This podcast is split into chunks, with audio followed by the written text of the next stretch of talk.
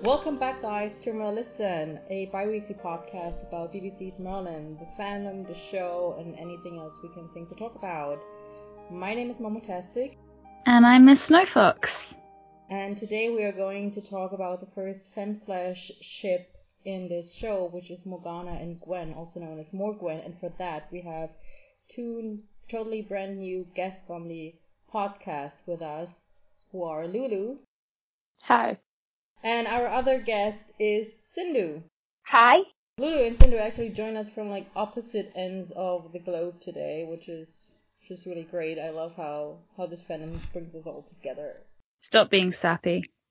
Listen, it's BBC's Merlin. If I can't be kitschy with this show, where else could I be? I can give you a handful of shows where you can be kitschy. But I can also be kitschy with this show. Yeah, I know. Alright, we're going to quickly go into some news, and then we're going to come back to our regularly scheduled program. We revamped our schedule for the podcast. If you're interested in becoming a guest on any upcoming episode, it pays to take a look at our schedule, where you can see what episodes we have planned until the end of the year. Even if the status doesn't explicitly ask for guests, you're still welcome to join us for any episode if it's a topic you really want to get involved with. Just shoot us a message, either on Tumblr, through our email, or basically anywhere else where you know you can reach us. Mary Louise has published a teaser of an upcoming Merlin or Merthur art book that they're working on. It will be available on Redbubble once they're done, and we will definitely tell you about it. The Bottom Arthur Fest will run again in May! Hooray! Exact dates will be announced at a later date, but you can already start working on new works for it if you want. Coinalot would like you to know that ticket sales will close on the 19th of August. There are still some tickets left. They also just finished posting about the panels and their schedule, which means you can get a pretty clear idea of what's in store for you should you want to attend the convention. As a reminder, Coinalot is an OTP fan convention about the Merlin Arthur slash ship, but as long as you're willing to put up with the slash shippers, any Merlin fan is welcome at the convention. And finally, Merlin Memory Month has announced a mini-fest in September. There will be fewer prompts and things, but it's still going to run much like the Memory Month Fest that they held in March. And that has been it for news this week. Awesome! Now that we know all of that, let's continue with some topic. Stop laughing. I'm laughing because I never listen to the news. I always fast forward. So they're only a minute, two at most. I'm joking. No, you're a terrible fan. I know. You think I don't know this? Where is the lie? Well, as long as you're self-aware, that's something, I guess. Alright, some talkbacks for today. We all had a comment from all of us with wings on our 12th episode, which was about Arthur and Gwen as a pairing. And all of us with wings commented on the thing we talked about in the episode, Gwen not getting pregnant in 3 years of being married to Arthur. And all of us with wings said this. I really think they should have at least had Gwen say she thought she was pregnant in the last episode. Their last scene together in bed in the tent would have been the perfect opportunity. And I agree, it would have been a great opportunity, but another road not taken, obviously, by the writers, who just don't care, apparently. I think that would have taken away from, at the end, when he's by the lake and the truck goes by. I think that would have taken away, because then Merlin would have stayed, and then they probably would have continued on and on and on. Then Modern would have been way different. Not necessarily, though. I mean, Camelot had to end eventually, didn't it? And also just, I mean, it's fine that she didn't have... That she didn't get pregnant. What we were talking about in that episode especially is that it just never gets explained that she doesn't get pregnant. You know, because it's kind of unrealistic for her to be married to Arthur for 3 years and not get pregnant, unless they actually didn't have sex at all in all those 3 years. Or he has the same curse that his father had, his mother had. Yeah, that's what I'm thinking. But the thing is, we aren't told any of that. We assume, you know, we as the audience, we have to assume, we have to infer what we think is happening, why she's not getting pregnant. There is no actual in-canon explanation, like not even... Like, we're made to assume that George is just this perfect servant who just so happens to also dress exactly like Merlin. Yeah, and like, you know, it would have been so easy to have, like, half a sentence sometime during the whole first season with Nimue, where, like, and because of how this happened, or even in the second season when Arthur meets the ghost of his mother, which, of course, we don't know if it actually was the ghost of his mother, or, like, I mean, it looked like his mother, but if you're not sure if it really was his mother, because Morgause, who knows? But, like, there could have been a comment or anything explaining that Arthur can't have children because of how he was conceived, or, like, even not just for Arthur, just for us, the audience, to explain why Gwen isn't getting pregnant in 3 years of being married to the king, who has kind of, like, who's pressured to have an heir, you know?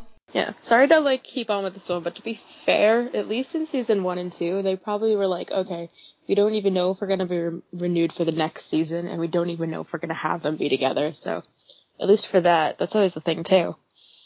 Or so maybe by the time they actually got to it, they just forgot. Or maybe, like, they just wanted to keep in accordance with the legends, where either Arthur has Mordred as his son, or his nephew, or someone ascends the throne after him. Maybe, but Mordred was introduced in the first season as a 8-year-old kid, so I don't think the writers were intending to go with Mordred as Arthur's heir, but... But I don't think there's anywhere in the legends where Arthur has a child with Gwen. No, I know, but still, they changed other things from the legends, starting by making Gwen a servant rather than a noblewoman, you know? Yeah. They changed other things. They made Merlin a young boy of 16 to 18 or whatever he's supposed to be in the first season, rather than this old dude with a beard, you know? So there definitely were changes. Okay, I know even the legends are different on Merlin, etc. But, you know, there were definitely changes made. So, you know, they could have, and isn't there, like, maybe I'm just imagining this, but in, like, and it's not actually legends, it's Mists of Avalon by Marion Zimmer Bradley, but, like, didn't Guinevere get pregnant in that after she slept with Lancelot? They never actually conceived. They did have a threesome so that they could try to conceive, but they never did. So I think they figured out, because I think Arthur, who was actually a very forward-thinking guy, in the fact that he was like, you know, by the way, Guinevere, it's, you know, I'm the king, I've clearly messed around with other women and I've never really got any of them pregnant, so maybe it's not you that is, like, the problem, maybe I can't have kids, so let's bring Lancelot in, and it's not just because I'm secretly in love with him and really want to see him naked. And so that happened. Same. Pregnant. So I think it was partly her, partly him, like, it was basically like they both were just, like, not gonna have a baby. But yeah, hang on, what do you mean that wasn't his real motivation? Can I just say, speaking of, like, all this drama, for some reason now I suddenly have the idea of, like, and I don't even watch this show, I don't even care about them, but now I'm just getting the idea of a Keeping Up with the Kardashians AU. I don't care about that show. I've never even seen it. I don't know what you girls did. But now I'm, like, Keeping Up with the Pen Dragons. Yes. Now I'm, like, imagining it, like, full out. Like, every now and then, like, Gwaine comes in. Like, it's not even related to the family. They just have their friends over, and, like, he's, like, the special treat every episode. They don't know why he's there. Oh my god.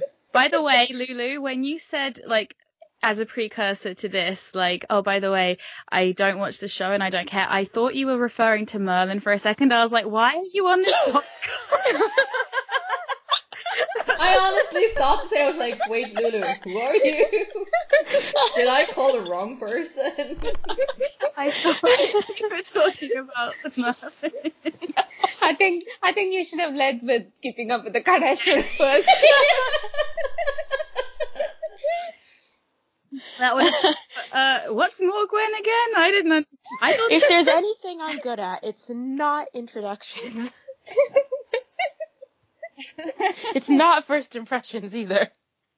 No, it was hilarious. I was just like, I was like, I'm not gonna like, I'm just gonna keep silent. But where is she going with this? I think we all had the same thought there. Oh my god. Just to add on to the Arwen thing and to bring it to a conclusion, Archaeologist D also left us a comment on the Arwen episode just to let us know and let everybody else know that Camelot Travel on Life Journal also has Arwen pairing stories every week. And although there are just 1 to 2 people still posting, the prompts or the fills or at all, I'm not entirely sure, but there are still people posting Arwen prompts on Camelot Drabble on Life Journal, and apparently also people who fill them. So if you're an Arwen shipper and you find yourself lacking in new content, then check out Life Journal for that. Okay, let's get into this one. And of course, since we have new guests, we want to give them and our listeners the chance to introduce themselves and to get to know each other a bit more. So, Lulu, who are you in fandom and how did you get here? Oh, jeez. So, what was it? It was like a few... It was right after the show had ended. I was on Netflix and I saw it and I was like, oh, I love Arthurian Legend. And I'd seen all over Tumblr about the show, and I was like, oh, I know how it ends, I'll be fine. I was not. I was like, I'll be fine, I can brave this, I never cry. It was bad. It was so bad. What you mean, it was bad when finally, after just a day of knowing who Merlin really was, Arthur died tragically in his arms. Yeah.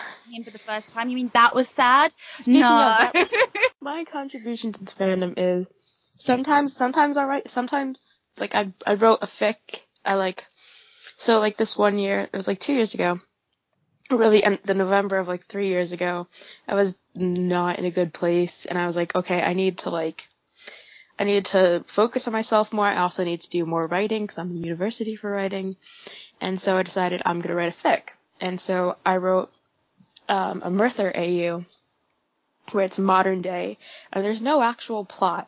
It's just, I would write a little bit every day of just, like, what they're doing in their relationship, and which is how I made 2 friends through it. But, yeah, and I wrote, and I, like, really liked it. It helped me get a lot of stuff out, because a lot of shit happened that year. And then, and then last year, I started at it again with, like, the next year with, like, 4 years forward with kids. But then I was like, and then I stopped. Now I'm trying to start it back up again. But other than that, I made a Merlin Discord, and super, super, super fucking organized, because I'm overly organized. Momo's in it. That's how I met Momo. It has, like, info, so you can put, like, it has, like, a little channel guide. People can add roles and stuff and get secret channels, and, like, we have stuff for, like, fandom stuff, like a whole channel just for people to complain about general fandom. We have stuff for fic. We have one whole channel that's just a giant fic rec people contribute to. There's, there's a whole category for, like, cast stuff. So, like, just, you know, pictures of the cast of, like, later on and now. Also, other productions are in. There's also a whole thing for shipping. There's, then there's also... So, you know, sometimes once a week, sometimes once a day, sometimes once an hour, I will remind everyone that Arthur's dead. So, we even have, in our general chats channel, we have a general chat just called Battle at Camlan, and then the next chat, the fandom-based chat, is called Arthur is Dead. Oh my god. so, So happiness is overrated. So actually, speaking of that, now I'm just gonna ping everyone. Momo, you're gonna get a ping. I'm just gonna say Arthur is dead. I love you all. Thank you. I've actually been thinking about doing it myself, but I feel like no, I don't have the right. That's your job. No, you could do it whenever you want. Like some people do it. You could do it. I feel like I'm missing out by not being a part of this.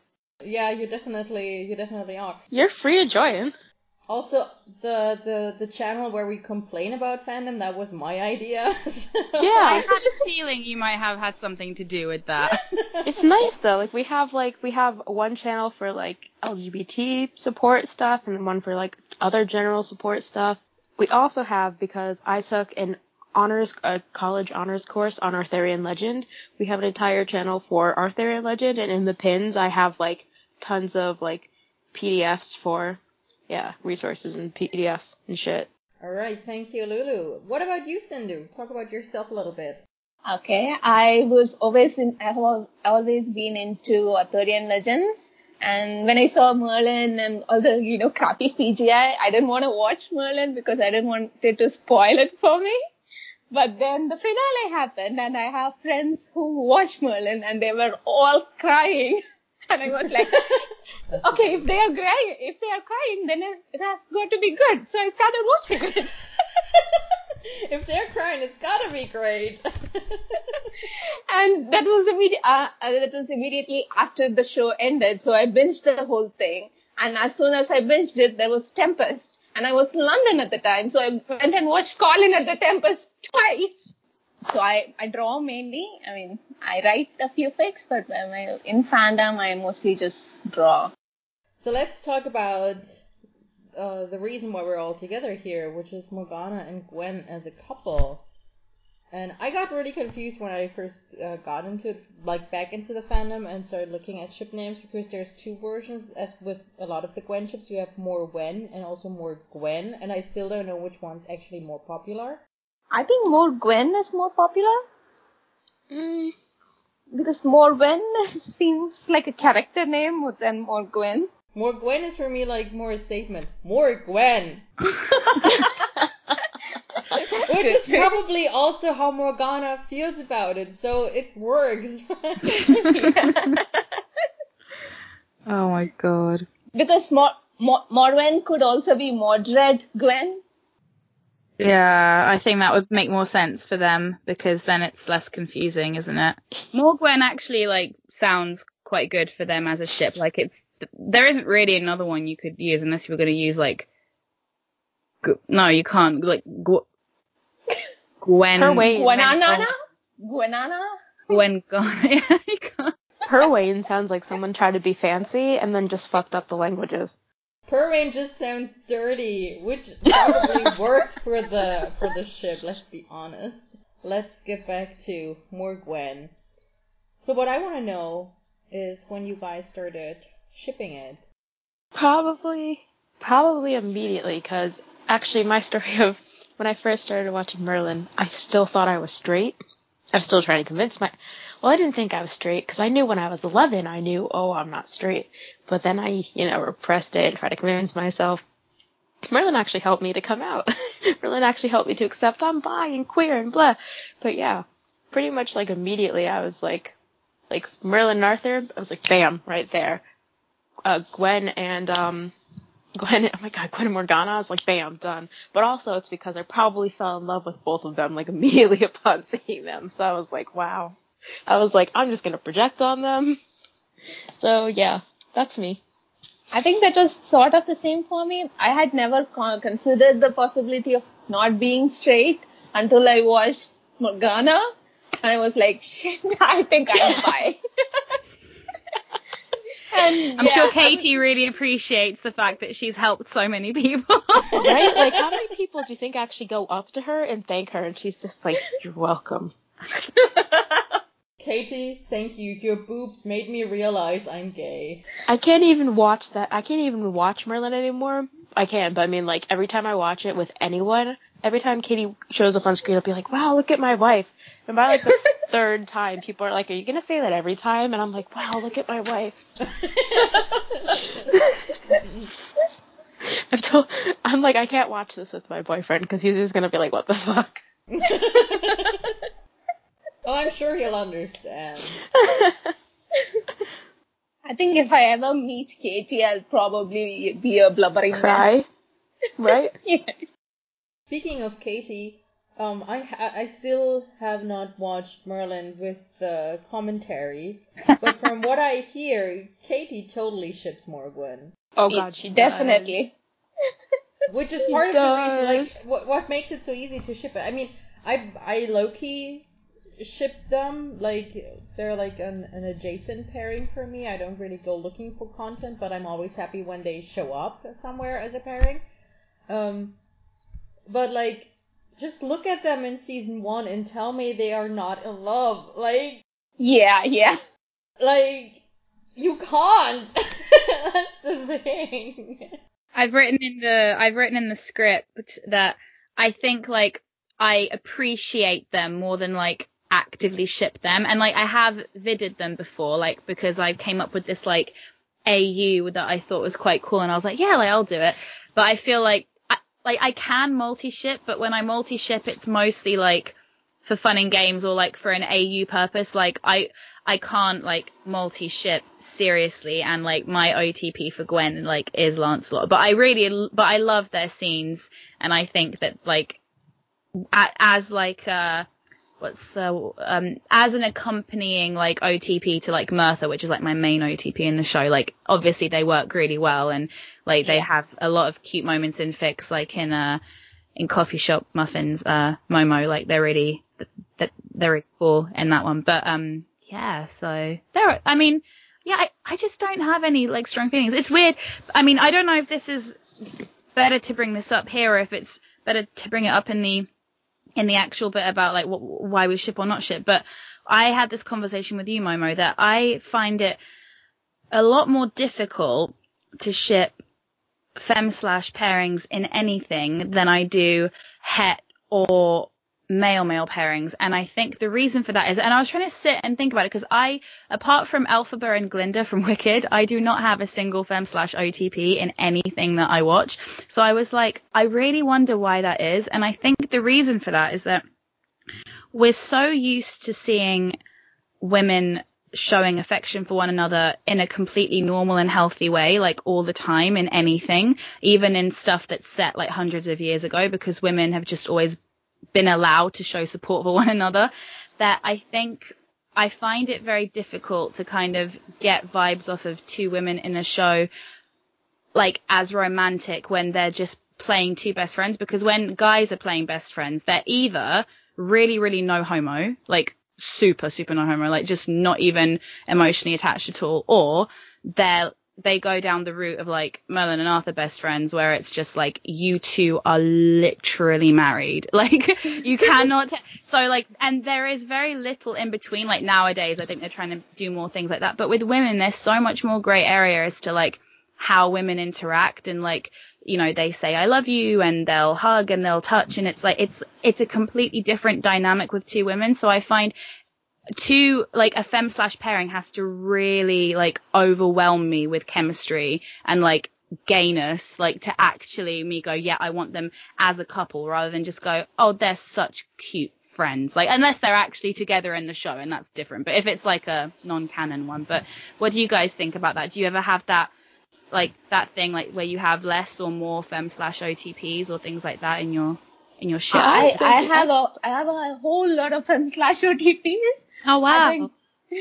I mean, especially when I was just discovering my own queerness, I think the main reason I hadn't had any femme/ ships before was that there weren't many women in shows who had scenes together. Or yeah. Even if there were women, they were portrayed as, you know, people who hate each other, or people who had no interaction with each other. But now I'm like, especially with Polo encouraging me, now I ship Freya and Vivian, even though they have absolutely no connection whatsoever. I think for me, it's partially because, like, again, it was when I was 11 till, like, a month after I turned 19, or, like, days after I turned 19, that I, like, repressed being queer. So I think, like, I ended up shipping more guys because I was like, because like I was accept, like I grew up with Will and Grace, so like I know gay guys, blah blah blah blah. I know not just gay, but like pan and queer and bi and blah blah blah. But like I'm more used to it, and I was also like really repressed. So I'm like, oh no, blah blah blah. And even when I like, you know, finally accepted myself, I was still like, but I have a stronger preference for men. And then it's like, no, I don't. I have a strong preference for women. I just happen to end up with a guy. But, like, it's, yeah, like, it just, it took me, I think part of it was why I don't have so many is because I was repressing myself. And part of repressing myself was, like, being like, oh, yeah, just, you know, whatever, seeing the guy ships is so much easier. And then, like, it was really, like, it was, like, Merlin and Arthur that really got me to, like, learn to accept myself. Okay. And then I started looking into, like, femme ships and Doctor Who. And that's what got me. And then I, like, and then I, like, slowly leaked into, like, the Merlin femme ships. But I also, like, immediately right off really liked Gwen and Morgana. I just didn't look into ships because it's still that, like, sort of repress shame thing. I'm good now, though. But, like, yeah, because I feel like that's sort of another thing, too, that a lot of people don't really think about. Like, you know, it's just easier to be like, oh, yeah, because I can't associate with, like, Merlin and Arthur being not straight because, I mean, I'm straight and, like, they're guys and I'm girls. So, like, it's totally whatever. But then you realize, oh, no, I was just projecting on them because it's easier for me in some way. Okay, fair enough.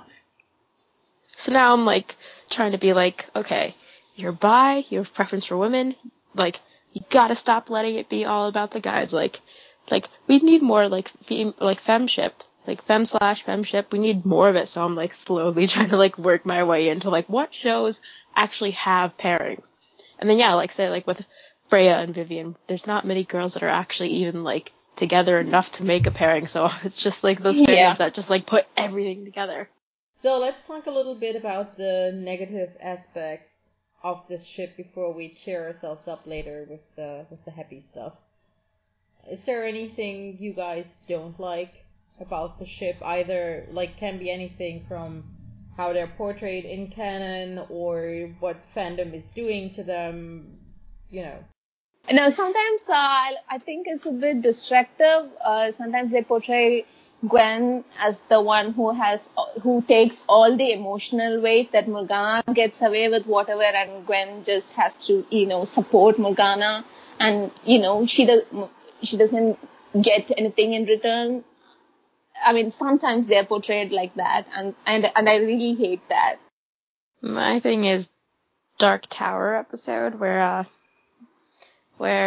you know, like, that was a good chance to be like, you know, because, like, they didn't really explain easily, but, like, Gwen suddenly being, like, you know, manipulated by Morgana is just like, oh, yeah, she's under her control now, and, like, it wasn't really explained, and, like, they could have done a whole giant thing about, like, you know, them not really reconnecting, but, like, that, like, the old feelings thing, and just, I don't know, I feel like they could have made that episode really gay. My thing is that, well, I have two things apart from Dark Tower, but my first thing is that Morgana, at least the way I read her, especially in the first season, really trusts Gwen and has been shown to care a lot about her, like to the point where in season 2 she bullies. Tries to bully Arthur into rescuing Gwen from the bandits, not knowing that Arthur was going to do it anyway. But, like, she is so adamant about having Gwen rescued because Gwen means so much to her. She was willing to kill her own dad for Gwen in season 1. Yeah, so, yeah, we know that Gwen, that Morgana cares a lot about Gwen and trusts her.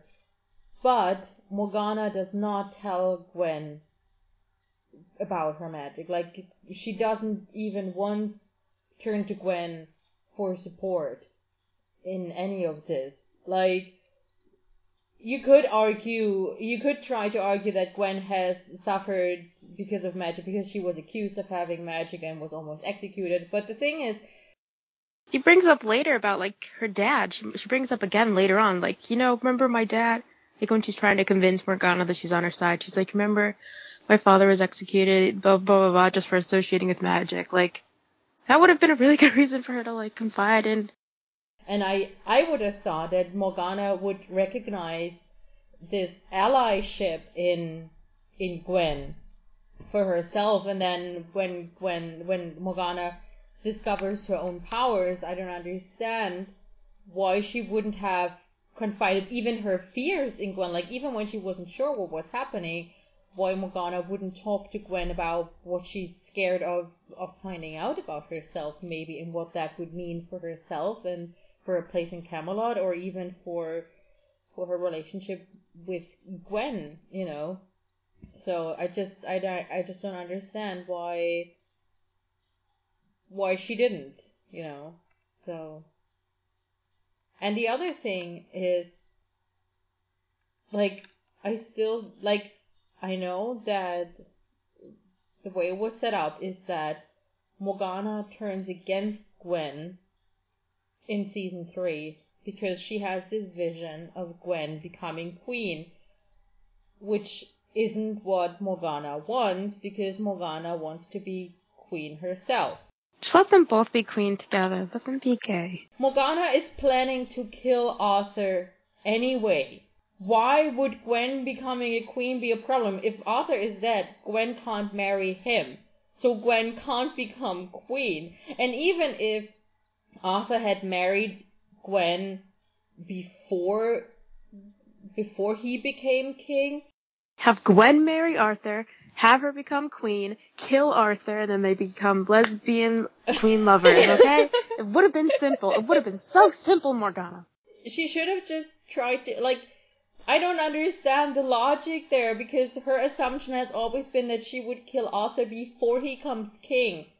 Like, I don't get what the problem is. Like, in season 3, even Uther was still alive, so there was no threat of Gwen becoming queen. Like, if anything, Morgana has sped this up by killing Uther, because as long as Uther lived and was sane, there was no reason for Arthur to become king, and thus Gwen wouldn't have been queen. It's just, the entire logic there is just flawed. I actually have a headcanon about this, and it probably should have been in Morgana's character episode. But I think that, you remember how in Dark Tower, Morgana tortured Gwen, not so that, she made... I don't know how to explain this. In the end, what happened was that Gwen was against everyone else except Morgana. So if you look back at season 3, that's exactly what happened to Morgana. She was against everyone else except Morgause. So I have a theory that maybe Morgause used the same Dark Tower technique to brainwash Morgana, so that, you know, suddenly she's like, she can't even trust Gwen, her most closest friend. She tries to get Gwen killed in season 3, and she tries to get innocent people killed, you know, and all that can't happen just because of something Morgause said. She can't just, you know, say, Uther lied to you, we can bring magic back. And all that can't just, you know, change all the goodness that was shown in Morgana in season 1. So some amount of spell work or torture similar to what happened in Dark Tower might have gone on. That is great. I will accept this headcanon because that makes more sense than anything else this show has tried to do as explanation. I mean, Morgana has been away for a year. Plenty of time for Morgause to do that. I'm on board with this headcanon.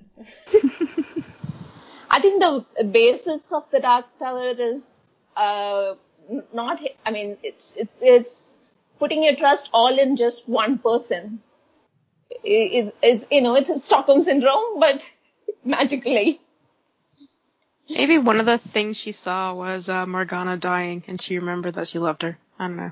Maybe, like, one of the things she saw was, like, Morgana confessing her death, and then confessing her love and then dying. I've got, like, a couple of like little things that kind of irked me about the way that they wrote them, I think. Like the first one was in The Last Dragonlord. So like when Gwen was kidnapped in Lancelot and Guinevere, like Morgana was so like adamant to get her back. Like she like stood up for her in the council chambers. She yelled at Uther. She yelled at Arthur. Like she did everything apart from, you know, actually just going there herself, but she did everything to get her back and was so worried. And, you know, you can see when they get back to Camelot how she's not stopped thinking about it, you know, all this time. And, you know, when Morgana is kidnapped by Morgause, and I know that there's a lot going on, like in Camelot, like with the dragon destroying everything and stuff, but we see Gwen on the battlements or whatever it is, and Gaius comes up to her and he says, "Oh, are you missing Morgana?" And she gives him this little like half smile, you know, just to kind of appease him.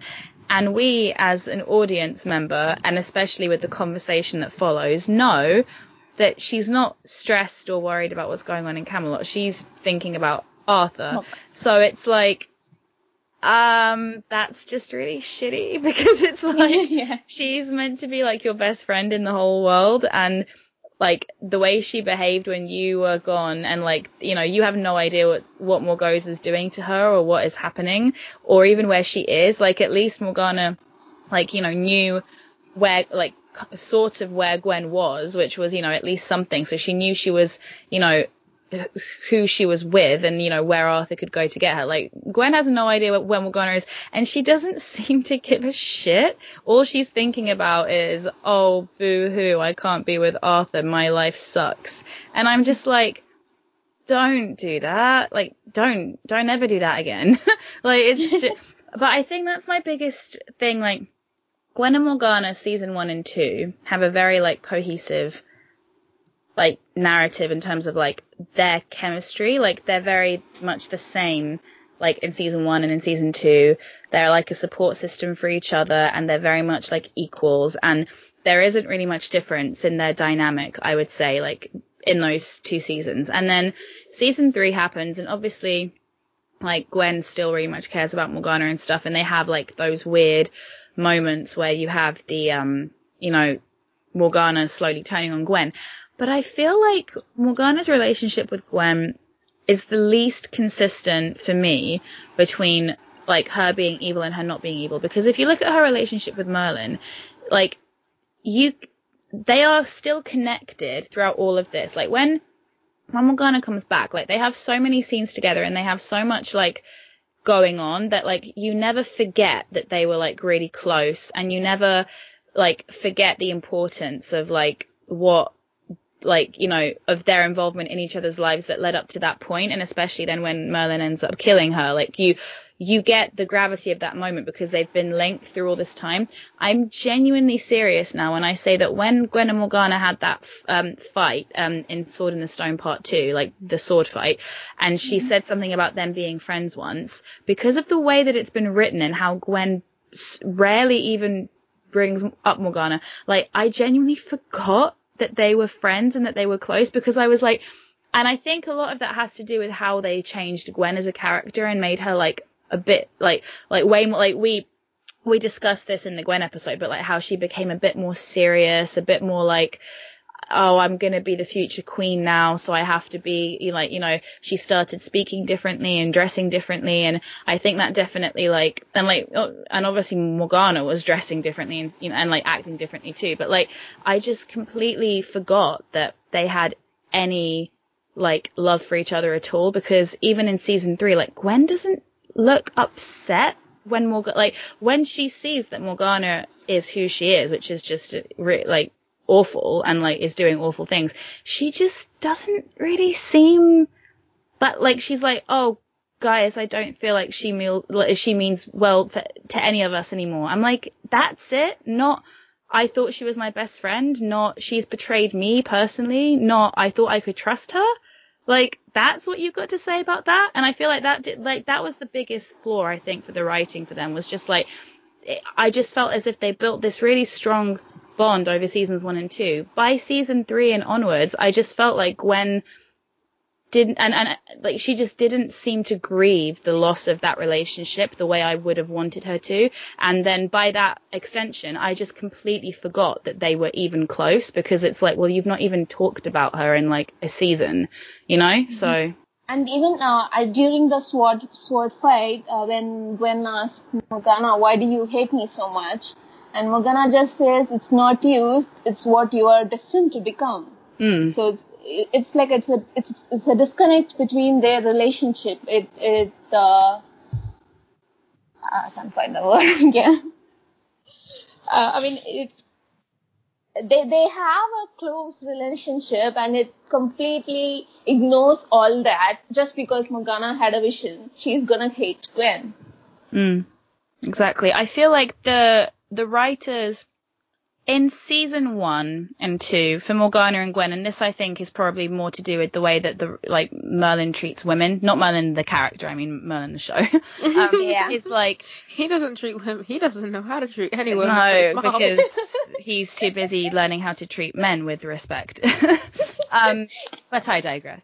I feel like they did such a good job of going down the road of what the show was supposed to originally be, which was a before they were famous story. So even though we get the little fun Easter eggs of, oh, who'd want to marry Arthur? And, oh, I'm Guinevere, and this is Morgana, and Morgana has nightmares. Like, they are very much Morgana, the character from Merlin, and Gwen, the character from Merlin, not Guinevere, future queen, and not Morgana, future evil sorceress. They are very much allowed just to be themselves as these characters which are written and directed and acted to flesh them out, you know. And by season 3, which the catalyst of which is obviously Morgana turning evil, I feel like the writers, and then by extension the characters, start seeing each other as these archetypes of what the legends want them to be, and in literal way. So Morgana literally only sees Gwen as this queen. Gwen only now sees Morgana as this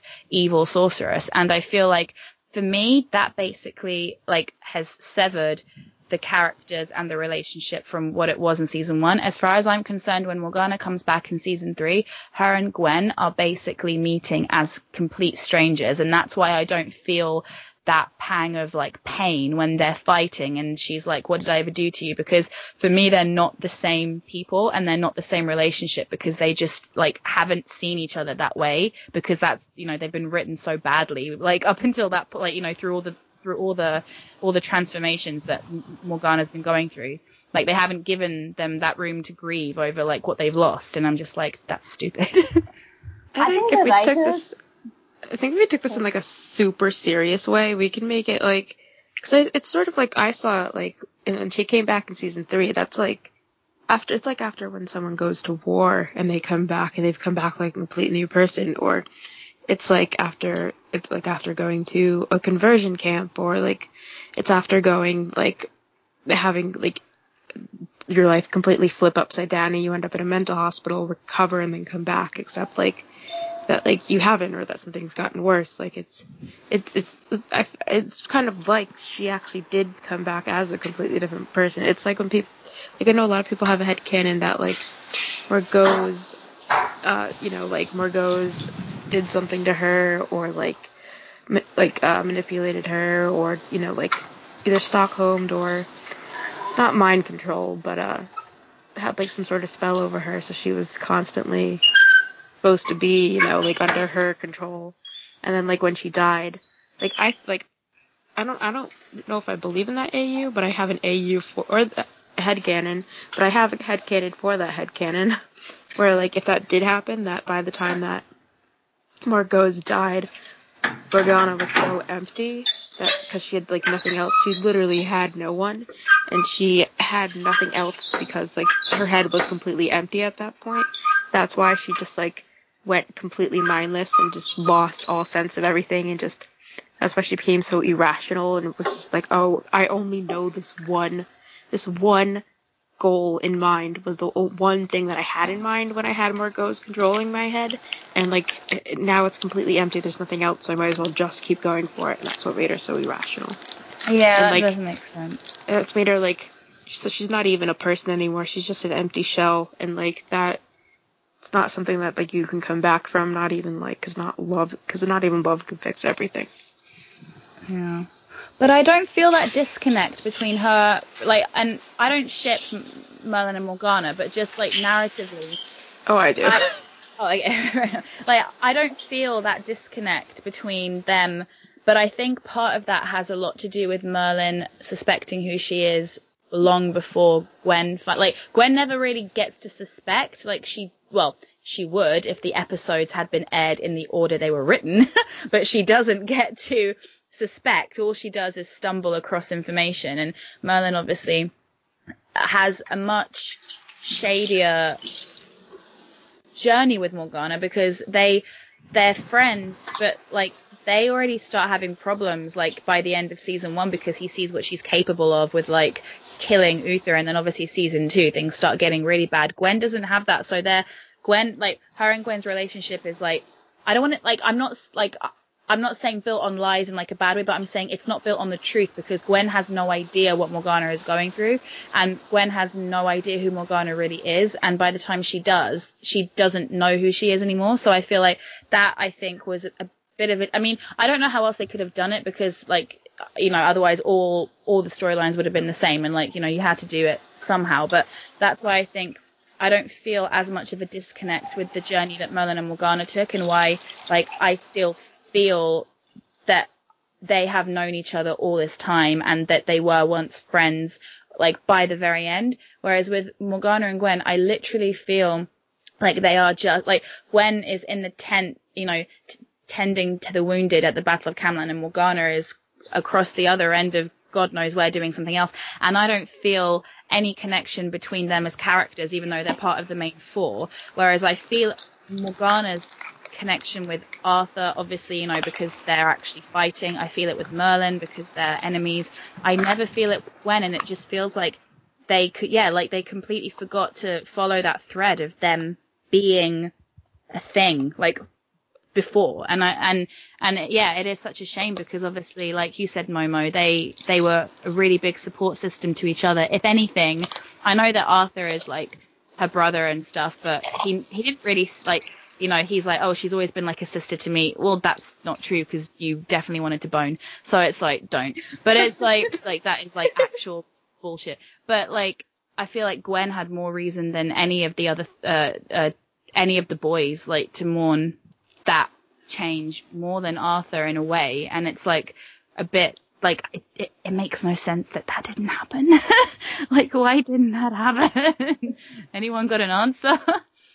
I think they didn't write Gwen that well because not only don't they explore the relationship of Gwen with Morgana during the later years, you see the disconnect between Gwen and Merlin's friendship as well. She doesn't seem to care enough about Merlin in the last season, especially when she is under Morgana's influence, and she just condemns, I mean, she just says Merlin poisoned the king, and, you know, everyone believes her.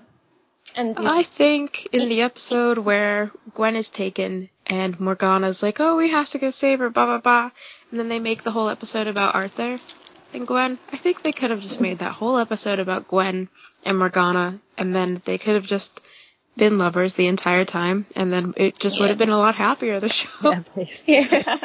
But that wouldn't, but then, you know, then where would the drama be? Yeah. Yeah. But it's just like, I think that you're right, like, Cindy, like, and I didn't even think about that until you just said it, that they really did kind of sever Gwen's, and, like, this really isn't me trying to shit on Arwen, like, I'm really not trying to do this here, but, like, they really did sever Gwen's connection to any of the other characters apart from Arthur, like, towards the very end, like, he's the only one that she really seems to give a shit about, and that started, like, in season 2, and it's, like, man, like I said, she literally doesn't care that Morgana is gone, or if she does, she doesn't talk about it. All she, like, she's the one that brings up Arthur to Gaius. Like, even her relationship with Gaius is, like, less and less important as time goes on. I mean, Gaius's role as time goes on in the show gets lessened anyway, but, like, you know, he still has that connection with Merlin. Like, they still have scenes together. Like, Gwen and Gaius had a lot of scenes together in the early seasons, and by the end, like, yeah, she is just literally, like, resigned to, like, Arthur's wife. And even though she gets stuff to do in season 5, and she has, and Angel has a lot of exciting things to do, like in terms of acting and playing evil Gwen and all the rest of it. But like, she's just not, yeah, she just doesn't seem to have those. Yeah, like now that she's queen, it feels like she is a very different character. Like, even though you can still see it's the same Gwen, I think she's gone on such a transformation that she's barely recognizable as the Gwen from like the Dragon's Call. And it's such a shame, because even though I do know that she had to change, and obviously it's a shame that but I mean, I think you'll agree with me, guys, that obviously it wasn't helpful that the time in which she probably changed the most was the 3 years that we never got to see. And I've complained about that all the time. Like, maybe that would have helped, maybe see, because obviously we see her genuinely moved by what Morgana has to say when she says how she was treated and tortured and stuff. So we do see that there's something there behind her eyes, but I'm just like, I don't know. It's just, yeah, it is almost like they had this relationship. They had no idea what to do to break it, similarly to how it was with Arthur and Morgana, coincidentally. Like, they had nothing that they could break it with, because there was nothing that they needed to fall out over. So they just kind of left it on the shelf and forgot to pick it back up again. And then we, as an audience, kind of slowly forgot that they were ever really a thing. So it's just kind of, I mean, it's a shame. Like, I just wish that they'd have given them more to do. And I'm not even a shipper, but I feel like that would have been awesome. Like, just, yeah. Or, yeah, lesbian lover day for the Lancelot and Guinevere episode, for sure. I think that's why I like fanfics, especially canon Navy fanfics of Morgana's redemption arc, and Morgana redeems mainly because of Gwen, more than anyone else. Yeah. I like reading fanfics like that. Have you guys... Like, sorry, go ahead. I like Polly Gwen with Lancelot and Morgana.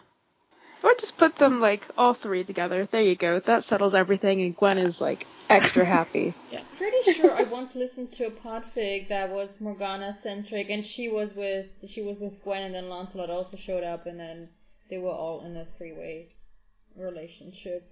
I will have to find that again, because I've been thinking about it occasionally. See, that also promotes by Gwen and Morgana, or at least just by Gwen. Like, there you go. Everyone's all happy. Gwen, in theory, would have to be bi if the canon is to be believed, which is that, you know, she did...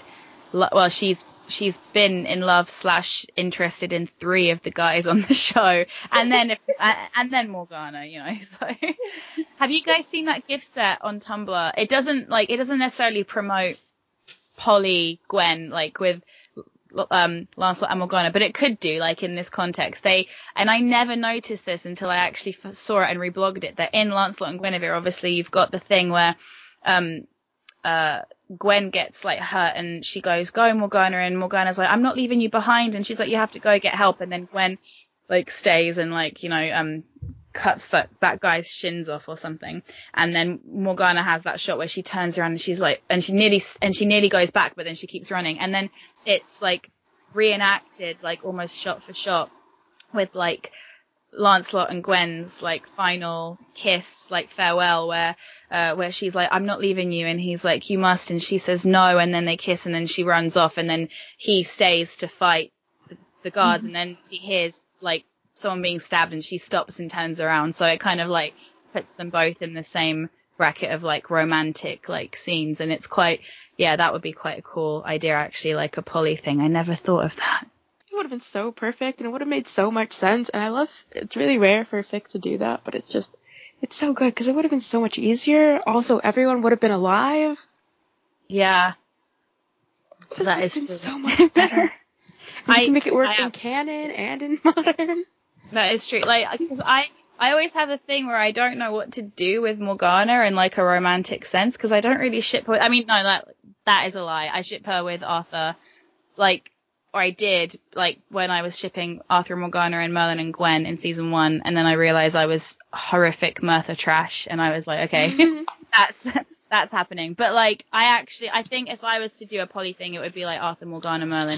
But then, like, Arthur and Morgana ended up being related, and I was like, well, that's now problematic. And I'm like, you know. incest is problematic, apparently. I don't support incest, guys. It's fine. There's like an ongoing joke on this podcast where Momo likes to make out that I apparently support incest. Oh God.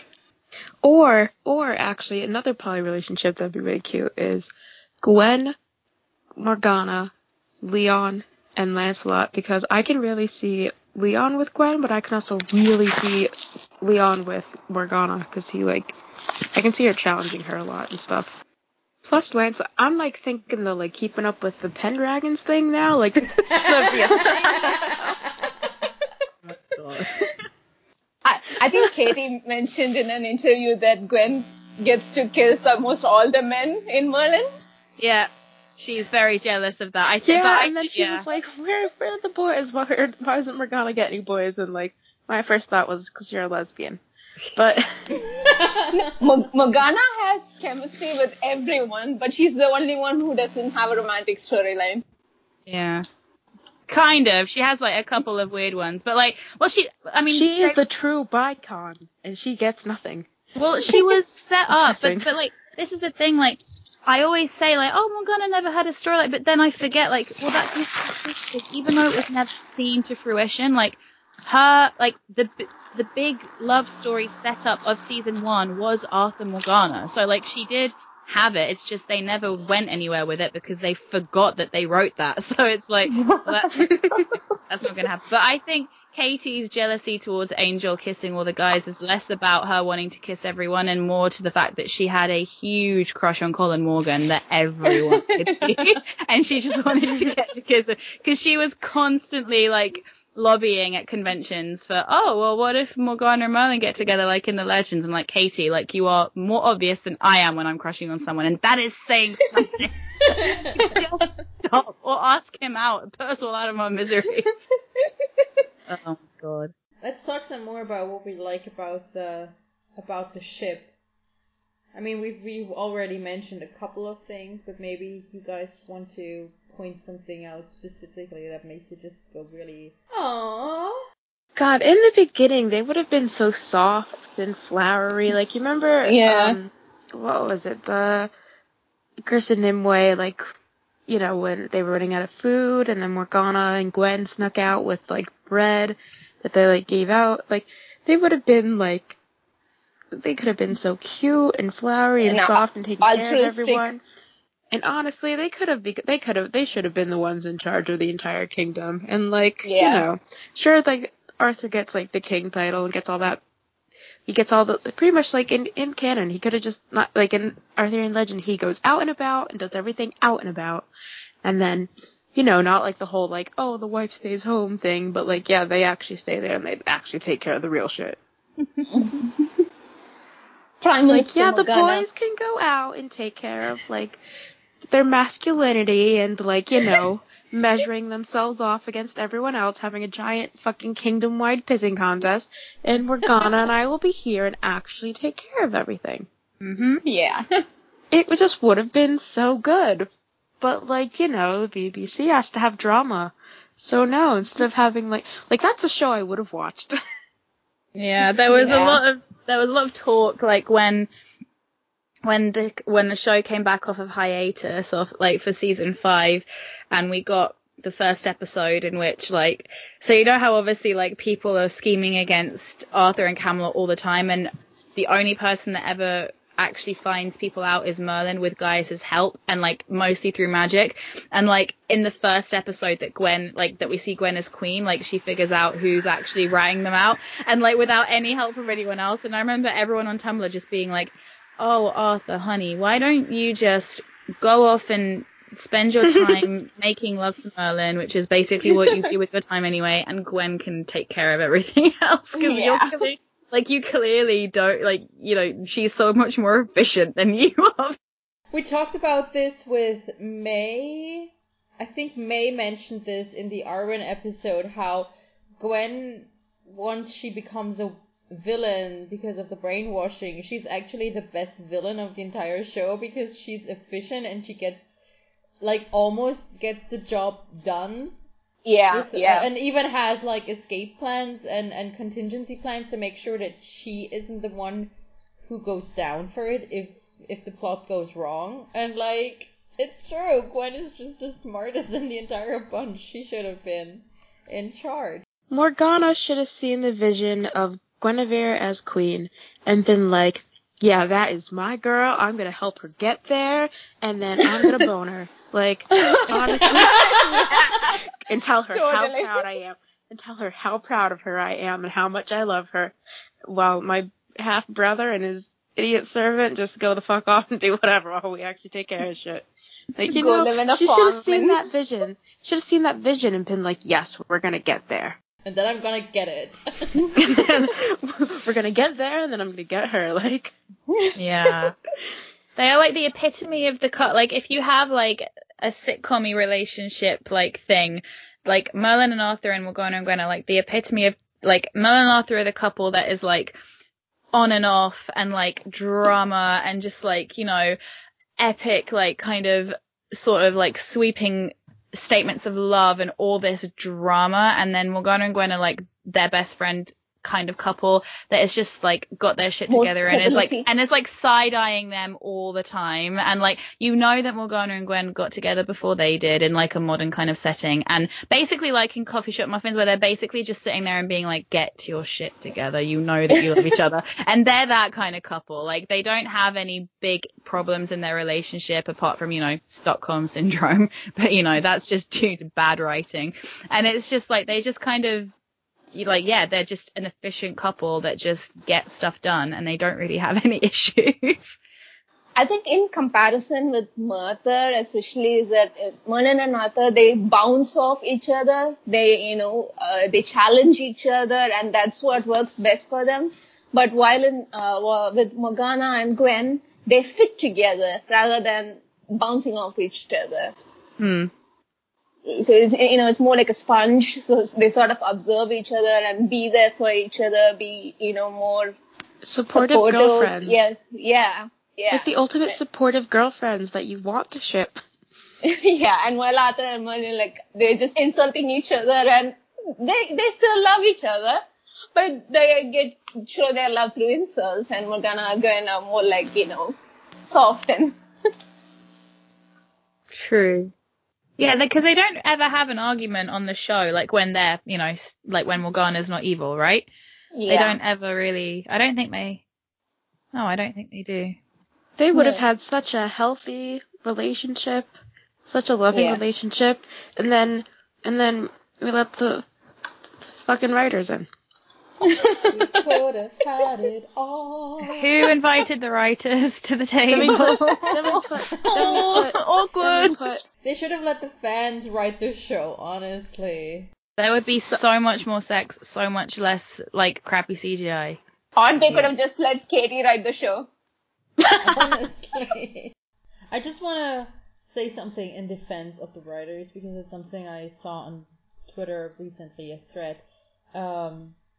From a show writer, and I mean, I don't know, you know, how it is in the UK and how it was like 10 years ago, but like, I don't want to blame, like, it's easy to blame the writers because they're the ones who actually wrote it down, but, and I mean, I think we all agree that when we say we blame the writers or the writers fucked up, that we don't necessarily mean just the writers, but also the people who, like, the producers and the people who make the decisions about what's happening, because the actual writers rarely have that much,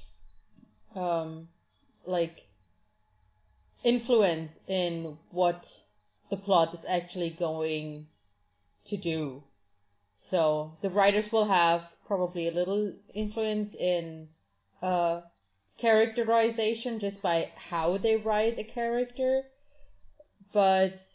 overall plot decisions is probably not just their fault.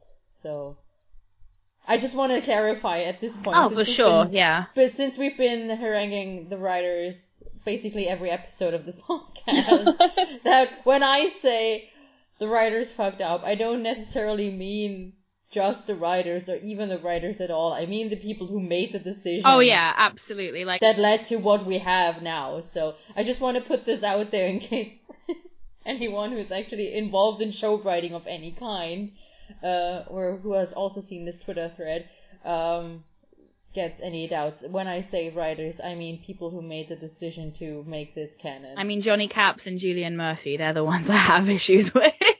Like, they're the ones that genuinely come up with things in interviews that make me so angry. Like, that like, think the decisions they made were good decisions, and that's what makes me angry. Like, obviously, the writers kind of more or less get told what to do, and they make the best with what they can, but, yeah, it's just, like, it is the actual producers. You're right, Momo. I think the one thing I find very strange, though, because, I mean, I know that obviously, like I've said before, female relationships are just different, even if they're in a historical context. But you guys will see this as like a theme with me. I do like to like see a little kind of historical continuity in the stuff I watch if it's meant to be set in the past. And like obviously Merlin and Arthur have like the massive chip on their shoulder of like the class difference, and class is one of the hidden themes of Merlin.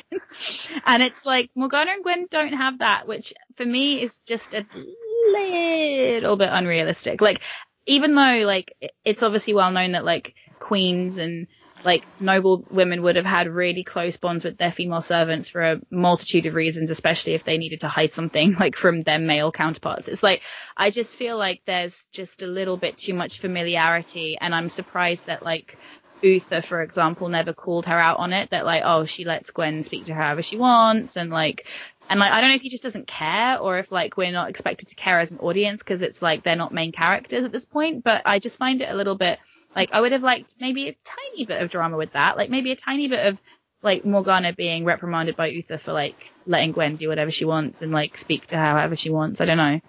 I think there was a Tumblr post where, you know, it says that Gwen literally sits next to Morgana during tournaments, which is like 2 seats from the king himself. And that's a huge honor. I mean, she's just a servant, and how does she get a seat, 2 seats from the king? I never even realized that, but you're right, yeah. I mean, what I just also noticed while Roxanne was talking about that is that Arthur clearly has other people on the same level as him. Like, the knights are on the same, or almost the same level as Arthur as far as class and status go. But Morgana, I mean, there are other noble women in Camelot. We have seen them occasionally in the background, you know, and like even in the very first episode when they're all listening to Lady Helen, who is not actually Lady Helen, sing, you know, there are other noble women there, and then occasionally you see them again throughout. But Morgana clearly doesn't have any sort of bond or friendship or even connections in Camelot with other women of her station for some reason, which means that Gwen really is the only other woman she connects to. And I wonder if the reason why Gwen is regarded so highly and is allowed to sit so close to the king and to speak to Morgana the way she does, and how Uther only rarely calls Morgana out on Gwen is only a servant, is because Gwen is the only woman in Camelot that Morgana talks to, and Uther maybe feels bad for Morgana not having any other female person to talk to, since Morgana already lost her mother, and, you know, so, but then again, there are other noble women in Camelot, so why isn't Uther pressuring Morgana to talk to them more? It's almost like Gwen's actually the only other woman in all of Camelot, or like Uther just doesn't know anything about women and just sees them completely indifferent. He just doesn't know what to do with women, so he just lets them go. Like, the only, like, explanation for why Uther just doesn't really seem to care about Morgana and Gwen's clearly close relationship is like, stop giving a fuck about women after his wife died. He's like, well, my woman died, I don't care about any other anymore. But also I feel like it could be to do with the fact that, you know, although this is really silly, because obviously he knows that Morgana is his daughter. Well, you know, hang on, let me make something very clear. In, you know, textually he knows that Morgana is his daughter, but in terms of the, like, he doesn't technically know because the writers didn't know in season 1 and 2. So he doesn't know that Morgana is his daughter. But if he did, then in theory that should put her on the same level as Arthur in terms of, if Arthur dies, she is technically next in line for the throne. And so he should care what she gets up to. But if, for some reason we take that away, I guess, his thing with it, Arthur and Merlin, because he is quite vicious to Arthur, when Arthur wants to go and save Merlin's life in Poison Chalice, he, locks him up and he's like, you're not going, he, and it's like a whole plot point, a really climactic, thing, Arthur, going against his father's wishes. But when Gwen's kidnapped and Morgana wants to do the same, he just is a bit more, he's pandering to her. He's like, look, I can't, sorry, hon, I can't do it, blah, blah, blah, I can't go get your friend and everything. And he just doesn't really seem to be as upset that she would be willing to, make a scene like that in front of everyone. And then, it's not even seen as, a big deal when Arthur goes to get her. So I'm just kind of I mean... But he, in season 1, he does do that. I mean, she makes a scene and he throws her in the dungeon. He almost chokes her. Yeah, that is true. That is true. But when was this? Is that really season 1 when he throws her in the dungeon? Yeah, No, that was I think that was about Guinevere's father. Yeah. He tried to get him to escape. That was about Guinevere's father. And then remember, before Gwen sees it, and she's like, "You shouldn't have done that for me." Blah, blah, blah, blah. But that's to do with the fact that, she sided with someone that was suspected of using magic and humiliated him, and, that was obviously, a really big deal. It was less to do with, I'm Gwen. It wasn't so much about Gwen, I agree. Even though, her motives were for Gwen, and also because she wanted to do the right thing. But, if that had been the case, then Uther would have thrown her in the dungeons for, standing up for Gwen when she was put on trial for magic the first time, in Mark of Nimue, and he just doesn't seem to care. Maybe because he just doesn't see Gwen as a threat, and maybe Merlin, he's he's actually got a big influence on my son's life. I need to keep an eye on this one.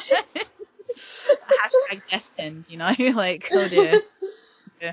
But yeah, Gwen just doesn't seem to be on Uther's radar. He barely seems to know who she is. I'm why? This doesn't make any sense. But and suddenly in season 3, you have Gwen taking care of Uther. Yeah.